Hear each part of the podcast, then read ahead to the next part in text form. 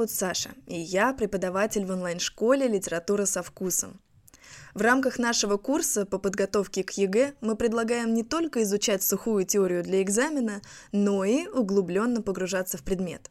Все мы знаем, что литература не существует без авторов, а авторы – без биографий. Давайте познакомимся с ними поближе.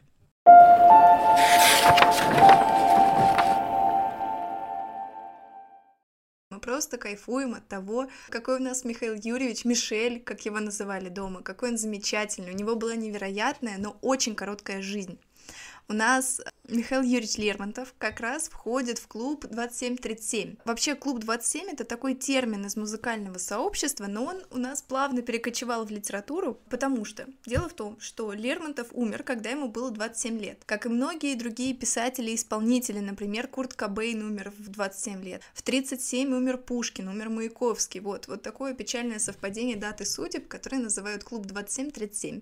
Ну что, Вся жизнь Лермонтова вместила в себя очень много душевных страданий, очень много литературных достижений при этом. Достоевский даже сказал, что если бы Лермонтов пожил подольше, то нам не о чем было бы писать, потому что Лермонтов был одним из творческих наследников Пушкина, вот вторым был Гоголь, но Гоголю повезло побольше, потому что он успел лично познакомиться с Пушкиным, а вот Лермонтов нет. Лермонтов родился 3 октября 1814 года. Лермонтов родился в селе Тарханы у бабушки в имении. Рождению Лермонтова предшествовала большая, очень интересная история. Бабушка Лермонтова вышла замуж за человека довольно распутного, такого депрессивного, и однажды в Рождество он усадил на кресло жену, бабушку Лермонтова, дочь, сел перед ними и сказал, ну что, давайте прощаться. Они ничего не поняли, они подумали, ну, перепил, с кем не бывает. В тот же вечер Дед Лермонтова выпил яду и погиб. И это наложило серьезную травму на мать Лермонтова. Она боялась, что все, ее никто никогда не полюбит, что любимого мужчину, даже если она найдет, то потеряет. И вообще всю жизнь она очень боялась терять мужчин. И мать Лермонтова впервые влюбилась в молодого человека, и все, она сразу была готова ради него на все. Хотя это была, ну, просто первая влюбленность. А влюбилась она в бедного офицера и решила с ним сбежать. Вот, ну, настолько она боялась потерять свою любовь, что готова была на все, лишь бы этот офицер несчастно остался с ней. Убежала она э, из прекрасного, богатого дома в абсолютную бедность. А она при этом была девушкой очень нежной, болезненной, и поэтому вот нищета, которая окружала вот их молодую пару, она очень скоро начала на нее сильно давить. На самом деле она узнала о том, что вот Михаил Юрьевич скоро появится на свет, когда уже была близка к рождению сына, и тогда ее здоровье совсем-совсем ослабло. И вот тогда она гордая, пришла к своей матери. Мать она сильно любила, да, но та тоже была с характером. И вот мать Лермонтова пришла к бабушке вскоре после родов, да, ну то есть где-то, по-моему, через три года. После этого она через какое-то время умирает. А как я уже сказала, она была очень слабой здоровьем, и вот все младенчество Лермонтова проходит в заботе нянек, в заботе бабушки, и вот после того, как мать умрет, отец на какое-то время останется с маленьким Лермонтовым в Тарханах у бабушки, но однажды он решает уехать, и он захотел забрать маленького Мишеньку с собой, но бабушка была сильно против, но вот сами подумайте, ее муж муж погиб, ее дочь умерла в родах, ну, после родов. И вот этот маленький мальчик — это единственное наследие, которое осталось у нее в жизни. И тогда бабушка ставит условия отцу. И вот представьте себе этого ребенка. У него умерла мать, Отец его бросил. По воспоминаниям говорят, что вот маленький Мишель бежал за коляской отца, надеялся, что вот он до него добежит, доберется, что отец не уедет. Но отец со слезами на глазах уезжает, потому что выбирает э, не свою судьбу, а судьбу Лермонтова. И это событие, конечно, оставило огромный след на психике Лермонтова. После этого он становится очень болезненным мальчиком. То есть, если до отъезда отца он просто был слабеньким, то вот после на него нападает такая детская апатия, абсолютное уныние. И бабушка, разумеется, начала думать, что делать, как возбудить в нем такую волю к жизни. Его начали учить рисовать, ему привезли лучших солдатиков на свете, к ним даже приезжал Столыпин, который был родственником бабушки, он очень много рассказывал Лермонтову о войне 1812 года, потому что он был свидетелем этих событий. И, кстати, Бородино появилось именно благодаря рассказам Столыпина. И получается, Лермонтов у нас впитывал очень много в себя о войне 1812 года. В целом он интересовался военным делом и любил рисовать, не только в детстве, ну, ну и всю жизнь. Вот вы представляете, он еще был и художником, можете найти в интернете его работы. Ну и, конечно, он очень любил читать, но вот воли к жизни у него так и не появилось. До 10 лет. Дело в том, что бабушка, чтобы его как-то приободрить, создала для него его собственный потешный полк. Кто знает историю, кто не знает, сейчас расскажу. У Петра Первого был потешный полк. Вот Петру Первому маленькому отшили форму, отлили маленькие пушки, и у него, ну, как бы были вот эти игрушечные сражения. Но он-то царь. А для маленького Мишеля Лермонтова бабушка приказала отлить маленькое оружие, отшить форму дворовым ребятам, Лермонтову отшить генеральскую форму, и он устраивал вот такие мини-сражения прямо во дворе, в Тарханах но даже это не возбуждало в нем воли к жизни, он постоянно болел. Кстати, до пяти лет Лермонтов толком не ходил, но он очень рано научился читать и говорить. Бабушка, конечно же, к нему приглашала много докторов, самых лучших врачей. И однажды врач сказал, что очень полезно для здоровья есть листья салата латук он вот услышал такое за границей. И тогда Лермонтов вроде бы целый месяц ел одни листья салата латук, после чего всю жизнь очень любил покушать. Запомните этот факт, вы потом о нем еще подумаете. Но потом оказалось, в результате, вот врачи пытались, пытались возбудить в нем волю в жизнь, к жизни, бабушка там старалась, выпрыгивала просто из всего, из чего можно, а оказалось, что Кавказ может пробудить Мишеля к жизни. Один из докторов советует бабушке модный на тот момент способ лечения – поехать на минеральные воды, на Кавказ. И вот бабушка впервые в 10 лет вывозит Лермонтова в Кисловодск. И он там встречает девочку, и в нее невероятно влюбляется впервые. В поздних воспоминаниях он сам писал, что это была именно любовь, прям настоящая. Потому что, ну, как влюбляются десятилетние мальчики, они вот испытывают это чувство впервые, еще не совсем понимают, что это происходит, они думают, что это не любовь, а ненависть, начинают там шкодить, за косички дергать и так далее. Десятилетний Лермонтов сразу понял, что все это любовь осознанно, и тогда он начал проявлять по отношению к ней какие-то свои чувства, пробовал писать ей стихи даже в этом возрасте, но, к сожалению, он очень боялся к ней подойти и постоянно прятался и подглядывал за ней. Вот она идет, а он быстренько в кусты и вот так вот тихонечко. Это такой вообще был способ общения Лермонтова с женщинами практически на всю жизнь, но именно с теми женщинами, которых он по-настоящему любил. Если ему женщина, ну, не очень нравилась, он просто хотел за ней поухаживать, то он просто все, становился сама харизмой, красовался, рисовался перед ней. Эта влюбленность, она ни во что не вылилась. Ничего не произошло, они лично так и не познакомились, но Лермонтов выздоровел. Он приехал с Кавказа абсолютно здоровым ребенком.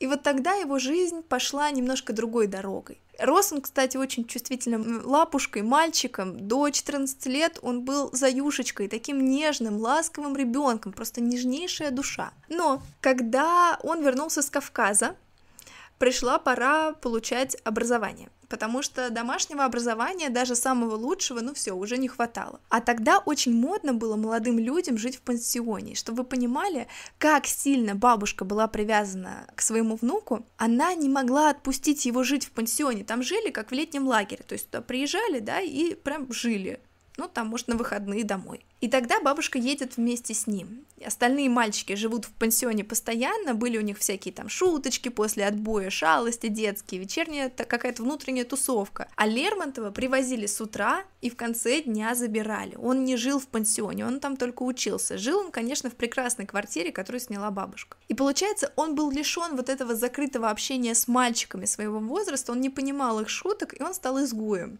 Я думаю, может, вот так вам делать. Да, давайте вот так. Буду вам вот так вот делать. Это звоночки с Люки Лермонтова. Вот это был первый звоночек с Люки Лермонтова, который потом будет разрастаться, разрастаться в большого-большого буку. Ну вот в этом пансионе он учился, значит, два года, чтобы хоть какой-то диплом получить.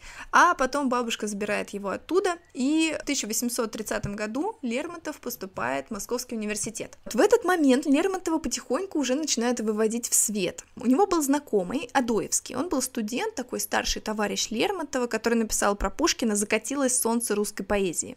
И вот этого товарища Рядом с имением Тарханы было свое имение, и там жила девочка, Катя Сушкова которую Лермонтов когда-то видел, но вроде видел, вроде нет, не обращал особо внимания. И вот когда он впервые в Москве вышел в свет, там была эта мадам. И она была чуть ли не первой девушкой в Москве на тот момент, и вот он знакомится с Сушковой, ей около 18 лет, а ему 14, и все, он поплыл. Как он влюбился? Он приходит на вечер, на бал, Туда приходит Сушкова, а у нее были такие пышные-пышные волосы. Ее начали за это подкалывать, мол, ну вот у тебя там шиньон. Шиньон это такие накладка из искусственных волос. А в то время действительно очень часто носили шиньоны, были ну очень модные вот эти вот пышные волосы. Ну и Сушкова говорит, нет, ничего, это не шиньон, мое родное.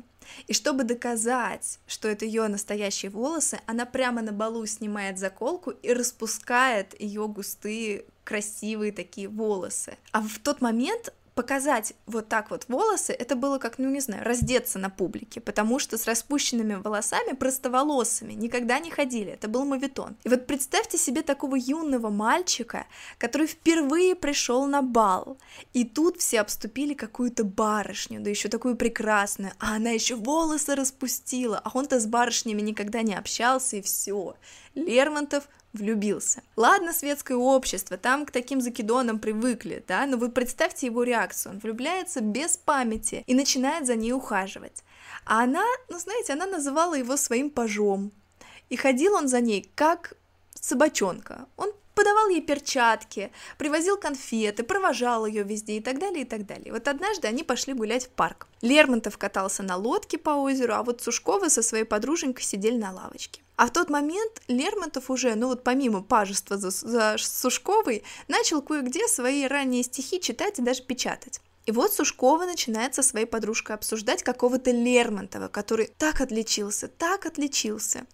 И в этот момент Лермонтов, который уже год за ней ухаживает, которого она называла просто Мишель, узнает, что возлюбленная, которую он думал, что почти уже завоевал, не знает его фамилии. Он взял, высадился на берег и убежал в кусты. Вот прям сейчас. Еще один звоночек. Вот вообще краснеть, злиться в период юности, в период застенчивости, это было его любимое занятие. Но он подулся, подулся, Сушкова мило извинилась, и он снова начал за ней бегать, ну потому что был безумно влюблен. И вот тут хочу вам напомнить, что Лермонтов был жутким обжоркой. О, ох уж этот салат латук. Он очень любил покушать, вкусно, много покушать. И он, конечно же, не толстел, потому что он колдун. А почему он колдун, мы узнаем чуть позже. Тем не менее, когда он был голодным, он просто все на своем пути мог смести. И однажды после долгой прогулки Сушкова распорядилась подать э, пирожки с опилками. Ну, вот решила она так над ним подшутить. И он заходит, э, что-то активно рассказывает, ему подносят блюдо, он берет, начинает жевать эти пирожки. И только потом он заметил, когда уже несколько пирожков съел, что там внутри опилки, и вокруг него лежат опилки. Все страшно смеются, просто падают со смеху, а он, конечно, покраснел и убегает, обиженный, оскорбленный. Вот, еще один звоночек. К Сушковой, конечно, он больше не вернулся, потому что, ну, тогда все девушки, все молодые люди над ним смеялись, он был страшно опозорен. И вот с этого момента Лермонтов начинает превращаться в Джокера просто. Он начинает черстветь, он начинает меняться. Мы к этой истории еще вернемся. Это не конец. Вернемся к его юности. Все это время он учится в Московском университете. Но после этого он уже, после этой всей истории, конечно, он не может оставаться в Москве, и тем более в последние полгода учебы в Москве он влюбился еще в другую женщину, она влюбилась в него, у них даже случился поцелуй, а в светском обществе это было доказательством самой нежной, самой вот вечной любви. Это как поклясться в верности, вот, поцеловать. И Лермонтов уже собирался было делать ей предложение, но потом он узнает, что у этой девушки был роман с еще одним молодым человеком. Еще один звоночек. В этот момент, кстати, он создает целый цикл стихов НФИ Натальи Федоровне Ивановой, э, ну, посвященный этой возлюбленной, и вот с разбитым сердцем он уезжает в Петербург в школу гвардейских подпрапорщиков. То есть он не идет по карьере филолога, литература не главная в его жизни, и в целом он идет по военной специальности переезжает в Петербург. Петербург ему очень понравился. Говорят, даже однажды вот он гулял один по Петербургу и написал стихотворение «Знакомое вам парус». В 1834 году он поступает в Лейб-гвардейский гусарский полк в звании корнета, да, то есть он становится официально военным. Ну и, как вы помните, военное поприще всегда его интересовало, и тут вам напомню, что в истории романтизма романтики всегда ищут восторженный идеал. Вот романтики думали, что мир изменить можно, Обязательно. И Лермонтов в юности мечтает о самом прекрасном, вечном и уникальном. Он все вокруг хотел преобразить и улучшить мир. Но потом, случились наши звоночки, и он чутка разочаровался. Произошла вот эта вся история с Сушковой, и внутри него зарождается такой страдающий романтизм. Это, идеал, это идея о том, что вот идеал есть, но он не для меня. Но в общественных делах Лермонтов все равно стремился полезной деятельности, он много писал, он много рисовал, он хотел быть хорошим военным при дворе, плюс он получает, э, он получает звание и получает доступ в архивы, как Пушкин, и начинает работать над песней про купца Калашникова. И Лермонтов к тому моменту уже не такой юнец, который восторжен, который хочет любви, но мы помним, он все-таки еще молодой поэт, просто немножко нелюдимый в обществе. И несмотря на то, что в детстве у него было много друзей, постепенно друзья начинали от него отворачиваться. Вот знаете, про Лермонтова, вот есть люди, которым внутри почему-то очень-очень больно, ну, у каждого по своей причине. И внешне они злюки, но на самом деле они мягкие котятки, просто этим котяткам кто-то однажды сделал очень-очень больно. И вот чтобы, не дай бог, им больше никто так больно не сделал, они одеваются в костюм сарказма, циничности и злобного-злобного взгляда. И такие люди пытаются казаться жестче, просто чтобы все от них отстали. И вот именно таким мягким котенком, которого обидели, был Лермонтов.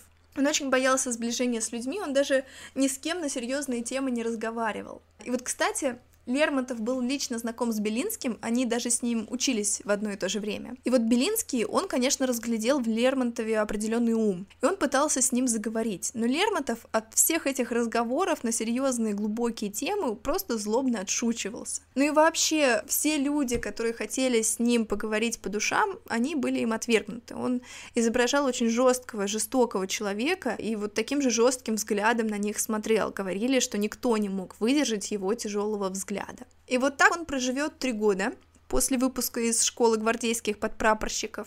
Но тут в 1837 году умирает Пушкин. А Лермонтов Пушкина боготворил, как и многие молодые люди XIX века. Он просто на него молился, и вот потихонечку на протяжении всей жизни к нему подбирался. Сначала в Москве, потом в Петербурге. Вот он рассчитывал с ним хоть как-то увидеться, и у него был товарищ Адоевский, который был лично знаком с Пушкиным. И вот через него он хотел как-то попасть на вечер хотел, все хотел, все никак не получалось встречи. И вот за три месяца до смерти Пушкина был запланирован у Лермонтова вечер, на которого Пушкина позвали, он согласился прийти, они должны были там встретиться. В феврале Пушкин умирает, и Лермонтов в бешенстве, причем он знал о положении вещей в стране, он знал благодаря Адуевскому о всяких заговорах, и он, как и многие другие в то время, думали, что Пушкина на дуэли убили намеренно, типа это был заказ, да, вот есть старая, довольно серьезная история, да, теория теория именно, я бы сказала даже гипотеза, просто неподтвержденная, о том, что Пушкина убили на дуэли намеренно. И Лермонтов верит в эту теорию, и он в бешенстве пишет «Смерть поэт». И чтобы вы понимали, реакция на смерть Пушкина, конечно, была огромной в народе, огромной в литературе, но реакция Лермонтова была самой жесткой. Он там говорит напрямую о возмездии, он припоминает очень много кровавых историй и так далее. И это действительно очень жесткое стихотворение, особенно вот последние 16 строк. И за такую вольнолюбивую лирику Лермонтова хотят отправить куда? В Сибирь, конечно, в Острог, ну, накосячил. И он действительно как будто бы разжигает эту ненависть со стороны власти к нему, как будто их провоцирует.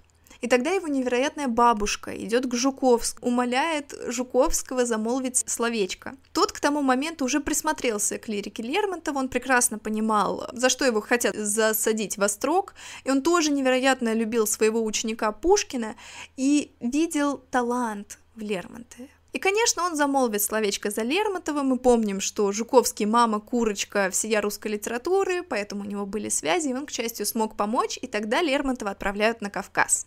И вот если Пушкина отправляли на юг по гражданской службе, то Лермонтов-то военный, он пошел по военной службе, его, грубо говоря, нашим языком отправляют в горячую точку на Кавказ. И тут открывается новый талант Лермонтова. Он врубается в бой с горцами, как никто. Говорят, что в бою он просто ужасен. Вот врага, значит, рубит на куски, да так яростно, как будто он выпускает всю свою внутреннюю агрессию. Даже говорили, что все, он, он неуязвим. При этом, представьте, он очень мало с кем общается. Как это выглядит со стороны? Он был самым смелым в бою, ему даже какую-то награду вручили. И вот он такой серьезный, но когда его зовут отпраздновать, он говорит, нет, нет, я не пойду.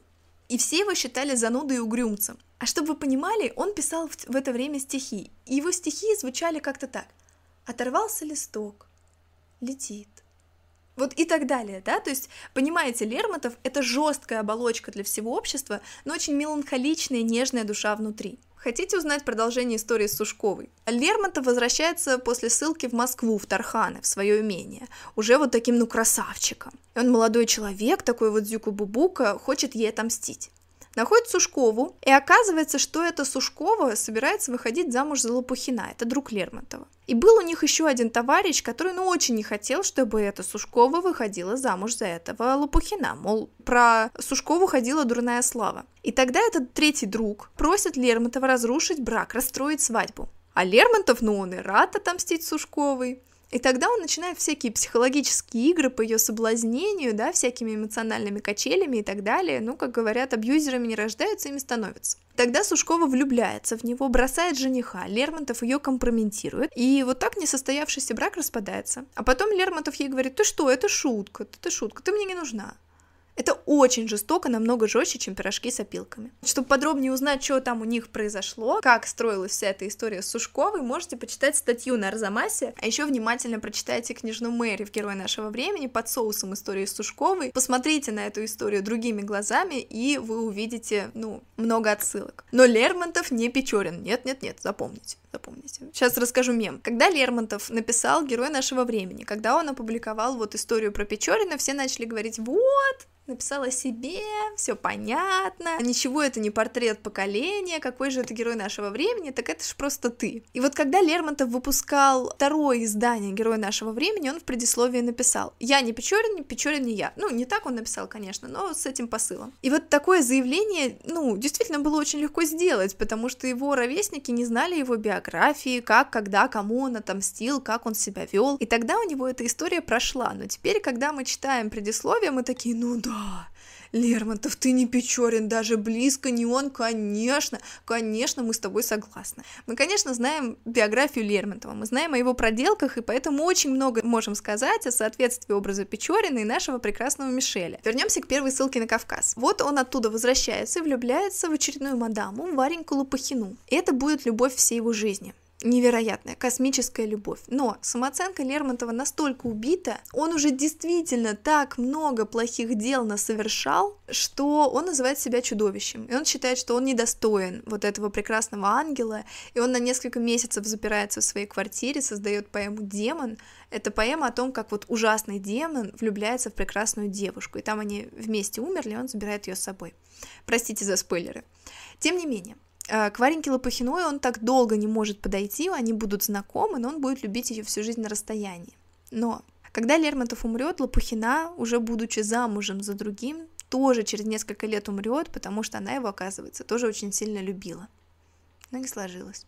Вот, ужасно, да? И вот здесь я потихонечку начну вам закидывать зернышки о том, что у Лермонтова мог быть пророческий дар. Это супер-супер просто гипотетически. Мы по прикольчику с вами это будем обсуждать. Как мы с вами уже поняли, Лермонтов всегда был немножечко внутри себя. Он не, не признавал общество, его душа тосковала по светлому идеалу, как и душа его лирического героя. Вот прочитайте стихотворение «Ангел», там это очень ярко читается. И вот если у Жуковского был сентиментальный романтический идеал, то у Лермонтова он был бушующим, он становился все злобнее, все злобнее.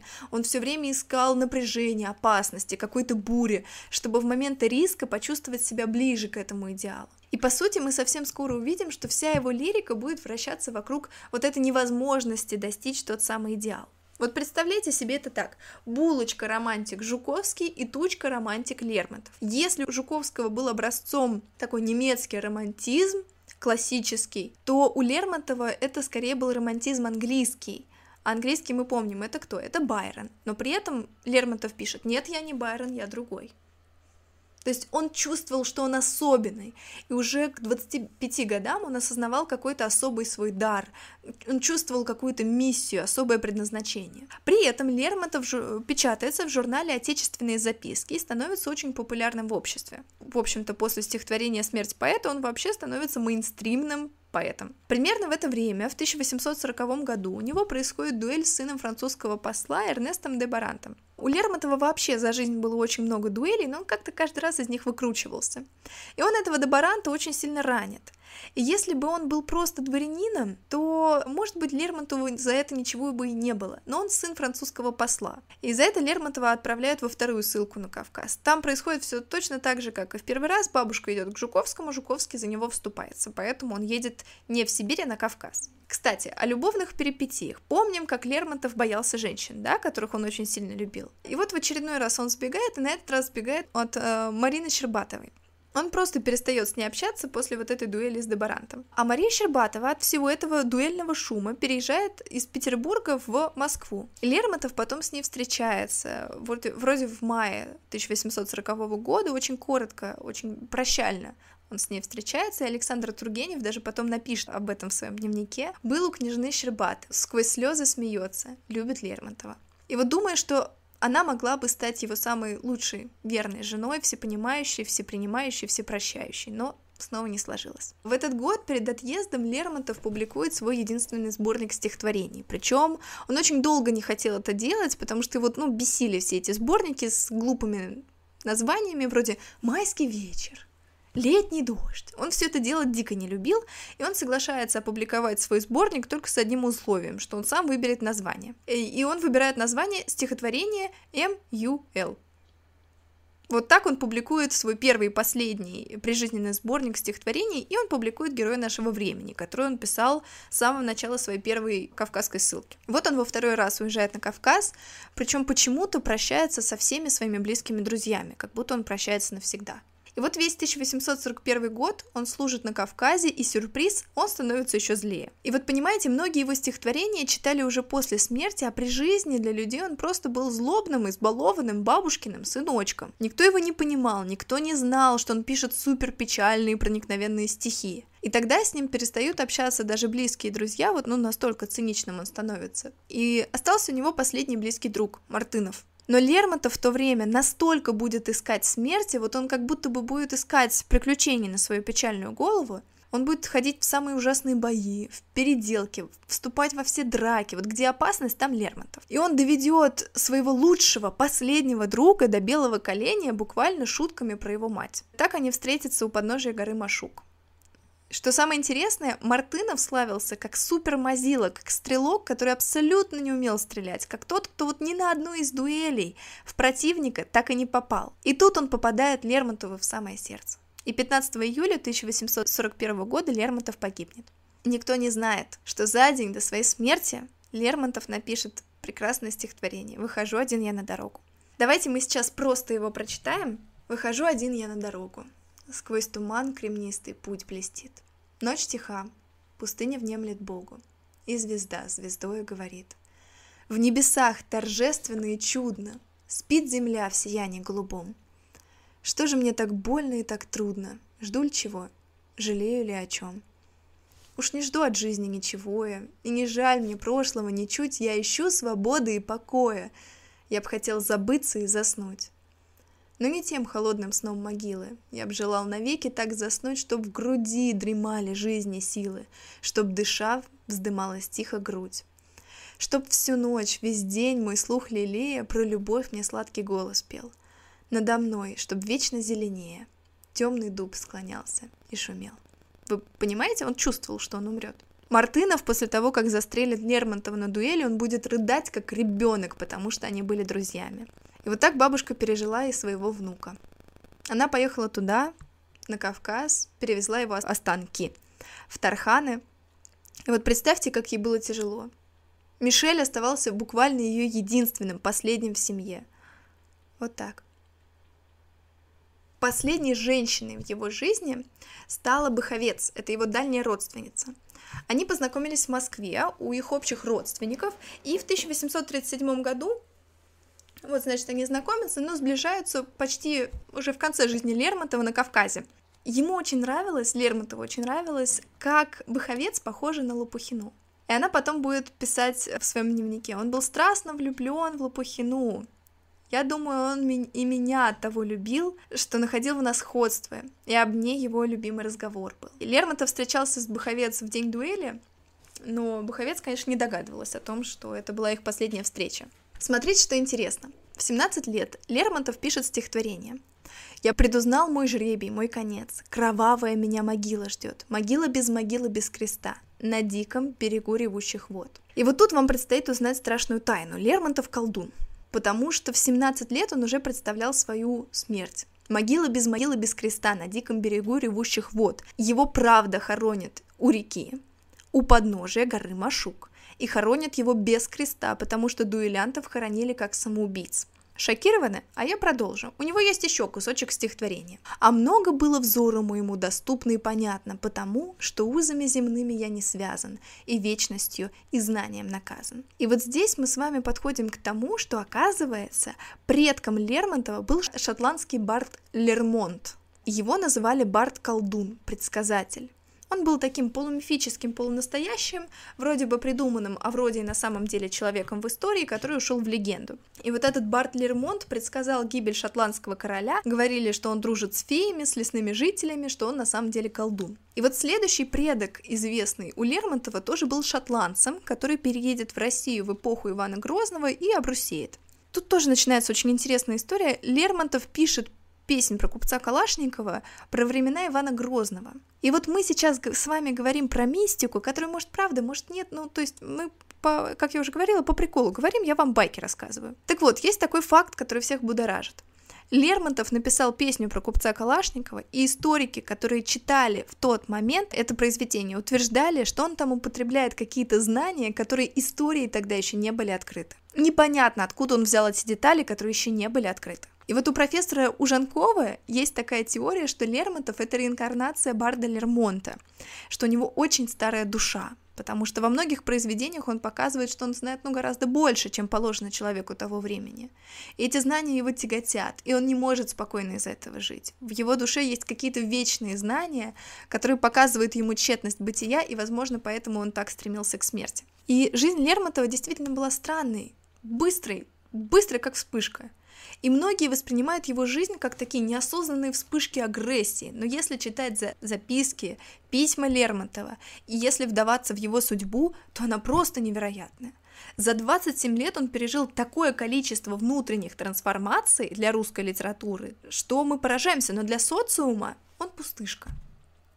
Многие при этом называли его молодым стариком, потому что он был такой скорбленный, у него был мудрый, злобный взгляд, и он как будто миллион жизней просто прожил до своей. И вот выхожу один я на дорогу, он мечтает ведь о свободе, он явно знал и понимал больше, чем обычные люди, поэтому мы называем его, его колдуном. И еще чтобы вас окончательно добить, у него есть стихотворение «Предсказание». Давайте я вам его прочитаю, а вы подумайте, предсказание чего здесь есть. Настанет год, России черный год, когда царей корона упадет. Забудет чернь к ним прежнюю любовь, и пища многих будет смерти кровь. Когда детей, когда невинных жен низвергнутый не защитит закон, когда чума от смрадных мертвых тел начнет бродить среди печальных сел, чтобы платком из хижин вызывать, и станет глад сей бедный край терзать, и зарево окрасят волны рек, в тот день явится мощный человек, и ты его узнаешь и поймешь, зачем в руке его булатный нож, и горе для тебя, твой плач, твой стон, ему тогда покажется смешон, и будет все ужасно, мрачно в нем, как плащ его с возвышенным челом. Что он предсказывает? Настанет год России черный год, когда царей корона упадет, забудет чернь к ним прежнюю любовь. Это же предсказание революции, вы сами посмотрите. Я вам напомню, во времена Лермонтова даже речи об освобождении крестьян от крепостного права не шло – а он тут пишет про революцию. Ну, то есть это же считывается, мы же понимаем. С ума сойти, правда? Вот такой Лермонтов. На этом все. Спасибо за то, что дослушали наш подкаст до конца. Если у вас появятся вопросы о литературе, обязательно пишите в наш телеграм-канал или в паблик ВКонтакте. Мы будем рады помочь. До скорых встреч! С любовью, Саша и команда «Литература со вкусом». thank you